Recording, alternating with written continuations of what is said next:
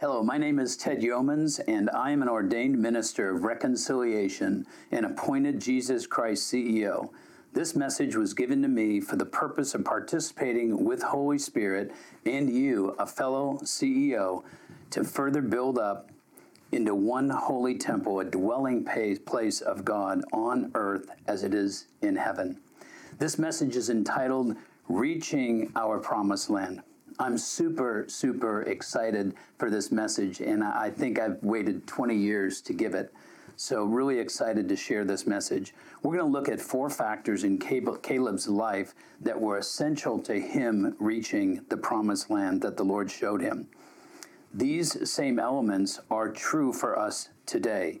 And I believe that his life will challenge, it has challenged me, these four factors, and I believe it's going to challenge you to never give up the good fight. As a CEO, you were anointed before your birth with a promised land, and therefore you have been anointed to number one, be changed. These are the four factors to lead, to wait, and to fight. I spoke at a men's ministry about 2007, and I had been reading these scriptures and just really marinating on them. And I asked them, where did the Israelites go once they left captivity, their slavery? Um, assignment in Egypt. And virtually every man in the uh, men's ministry said, well, they went to the desert. In fact, what the truth is, is that the Israelites were taken from captivity, from their slave reality, and the Lord took them directly to the promised land and showed them what He had already given them. And we find that um, in the book of Numbers, in Numbers 14. In other words, before the creation of the world, you were, we were predestined not only to be adopted as a child of God, but you were knit together in your mother's womb for a specific purpose. And that purpose is to reach your promised land, to reach my pl- promised land that God has already given us. He's already planned it from before the creation of the world. You've signed up as a Christian to, um, to reach that promised land. Let me just tell you a little bit about me. I'm an adoption attorney, and the Lord has shown me a massive vision of expanding adoption across America to raising up um, hundreds of other lawyers um, who practice the way that we practice.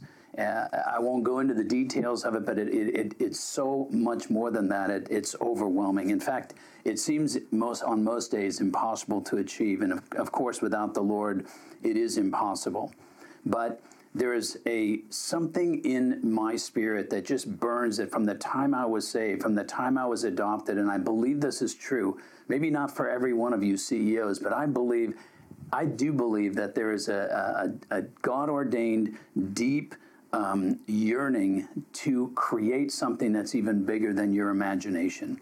So this takes us to the familiar story in Numbers 13, uh, verses 1 through 2 where the Lord said to Moses, Send some men to explore the land in Canaan, which I am giving to the Israelites, one from each tribe. But we now know that not all those same all those um, spies had the same spirit as Joshua and Caleb. We know from the scripture that 10 of the 12 spies were more fearful of the obstacles in the promised land than they were faithful to the kingdom assignment. In Numbers 14 9, Joshua and Caleb pled with them. They pled with these other spies, saying, Do not rebel against the Lord. Do not be afraid of the people of the land, because we will swallow them up. Their protection is gone. The land or the Lord is with us, and do not be afraid of them. He is giving us this land.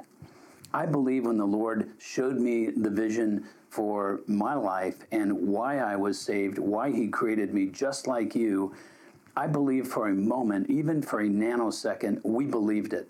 We could see ourselves in that land. The Lord showed us something that was, you know, amazing. And there was something in our heart that jumped. Well, I've seen that. I saw that 25 years ago. And, and that's what I call my the promised land. So the question is, which one of the spies are you? Which one of the spies am I? Am I going to make um, this bold statement?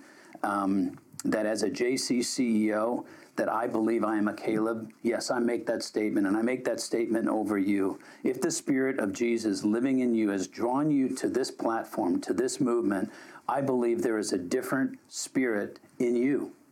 I don't think you would have started this platform. I don't think you would have gone through module one and, and started module two or completed module two if there wasn't a different spirit in you. In Numbers 14 24, the Lord said of Caleb, But because my servant Caleb has a different spirit and follows me wholeheartedly, I will bring him into the land that he went into, and his descendants will inherit it. Interesting phrase, because he followed me wholeheartedly. I believe that there is this difference, and the difference is huge. Um, I believe that it's true. My experience being one of the JC CEOs has really made the promised land more attainable or more believable for me because I'm surrounded by other Calebs. I know that we will never give up on our promised land that He's shown us. I know that we will never quit because of fatigue, setbacks, disappointments, or even our own personal failures. Fear of not achieving the promised land will not cause us to give up prematurely. We will not wait, or we will wait and not lose faith because the Lord is not, because He's not moving as fast as we think He should. We will finish our race until we have no breath in our lungs. This confidence in me comes from other fellow G- JC CEOs, other Calebs that I have that are going. There's almost like a a wake of confidence being around the leaders, the JC CEOs, and that consecration, that dedication that you made um, to the Lord, and when you dedicated your life and you dedicated the business that He gave to you, I believe that you have made that same declaratory statement. Um, and the Lord's making that same declaration over you. I'm going to give you your promised land. So let's look at these four factors. Caleb had to witness and experience the loss or the death of all fear and doubt. In Numbers 14, 29 through 34, the Lord, the Lord told Moses to say to the people of Israel, The bodies of every one of you 20 years old or more will fall in this desert. Not one of you will enter the land I swore to you with uplifted hands to make your home, except Caleb and Joshua. Your children will be shepherds here for 40 years, suffering for your unfaithfulness until the last of your bodies falls. For 40 years, one year for each of the 40 days that you explored the land that I want to give you. Therefore, Caleb had to watch all of his friends, all of his family members die for the next 40 years. He had to grieve the loss of those who didn't have faith, those who doubted. But um, but he did it because the promised land, God's kingdom assignment in his life, was bigger than even family or friends. Number two, Caleb had to learn to become a leader. In a sense, he had to become almost an adoptive father to all these younger Israelites as he saw the fathers, the mothers, the aunts, the uncles, the adults in this community get weaned out and uh, threshed out by the Lord over these next 40 years. He had to coach and train and lead that next generation. In fact, one of the other CEOs said to me, You know, Ted, he asked me, Who do you think trained Israel to fight? All these kids who were, well, kids at that time, 20 years or younger. He goes, I believe it was Caleb. We don't read much in the scripture about Caleb, but he was silent throughout that 40 years. You didn't hear what he was doing, but we know that he believed in the promised land so greatly that he was training that next generation to lead and to be con- conquerors because he knew he was going to cross that Jordan River and go into it.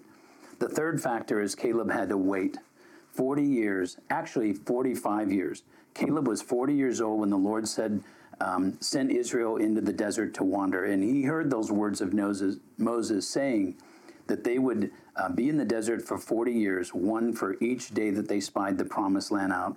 Then he spent five more years fighting in the promised land. That means Caleb had to wait 80 until he was 85 years old um, to be back in the land that he was confident the Lord had given him 45 years earlier.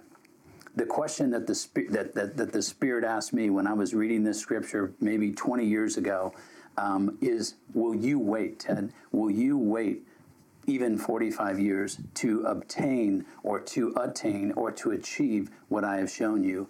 And I instantly said, Yes, Lord, I will wait until, if I'm 85 or, or older, I'm going to wait because it's worth the fight. The fourth factor is, in fact, that Caleb had to fight. Once he entered the promised land, the book of Joshua documents the numerous battles Israel won over the kings of the east, of the Jordan, and the west. Those listed in Joshua chapter 12 are two kingdoms east of the Jordan River and 31 kings and kingdoms west of the Jordan. So he was part of, of amazing battles. But his fighting began when he was 80 years old as a warrior, just going and, and just being a wrecking crew with Joshua and the rest of, of Israel through, through that um, through that promised land. So again, um, let's let's let's summarize these four factors. Um, first, we have to defeat all fear and all doubt in us before we fully enter the promised land. It's a requirement. We see that in in in Caleb's life. Second, we are growing as leaders. God has called us to lead. God has made us leaders, and He is going to. Um, and he's going to raise us up. One thing that I've learned being a JC CEO is that humility is one of the greatest attributes of a leader. And I'm embracing that more as we consecrate and give what we believe are our lives or our companies to Christ. It causes us to be humbled. In Luke 14 11, Jesus says, He who humbles himself will be exalted. And if we didn't hear it the first time, he says it again in Luke 18 14, where he states, He who exalts himself will be humbled, but he who humbles himself will be exalted. Third, we have to wait. Um, Joshua showed us this. Um, and my question to me and my question to you is will we forego retirement, the so called golden years in our life? Is uh, saving up enough money and retiring and, and taking it easy and, and coasting to our finish line, is that really our goal? I mean, I really want you to ask it. I've been asking myself that same question. And I can unequivocally say to you, as a brother in the Lord, as someone who sees a promised land, as someone who wants to attain that, unless the Lord would give me rest, unless He would put rest in the land as He did with Israel with me while I'm still living, but I have a feeling I will be fighting even once I enter a greater revelation of that promised land? Are we going to um, never give up? And, and, and Caleb basically never gave up. Fourth, will we fight? Caleb fought the necessary battles until the day he died for the territory the Lord promised him. As a CEO, we have a choice to quit. As Jesus Christ CEOs, we have consecrated our lives in his business back to to Jesus, and therefore we are anointed to win. W I N, capital, um, um, with a big a big uh, accent after that. Jesus doesn't lose. His companies don't lose. So when we entered into covenant with him, we took on the same spirit that ruled and reigned in Caleb, and we're going to reach our promised land. Let me leave you with this the amazing words of Caleb in Joshua 14. These were the words that I mentioned earlier uh, that just changed my life. And I hope these words etch themselves into your heart and your spirit. Caleb said to Joshua, You know what the Lord said to Moses about you and me. I was 40 years old when Moses sent me to explore, explore the land, and I brought him back a report according to my convictions. But my fellow Israelites, Israelites who went up with me made the hearts of the people melt in fear. I, however, followed the Lord my God wholeheartedly.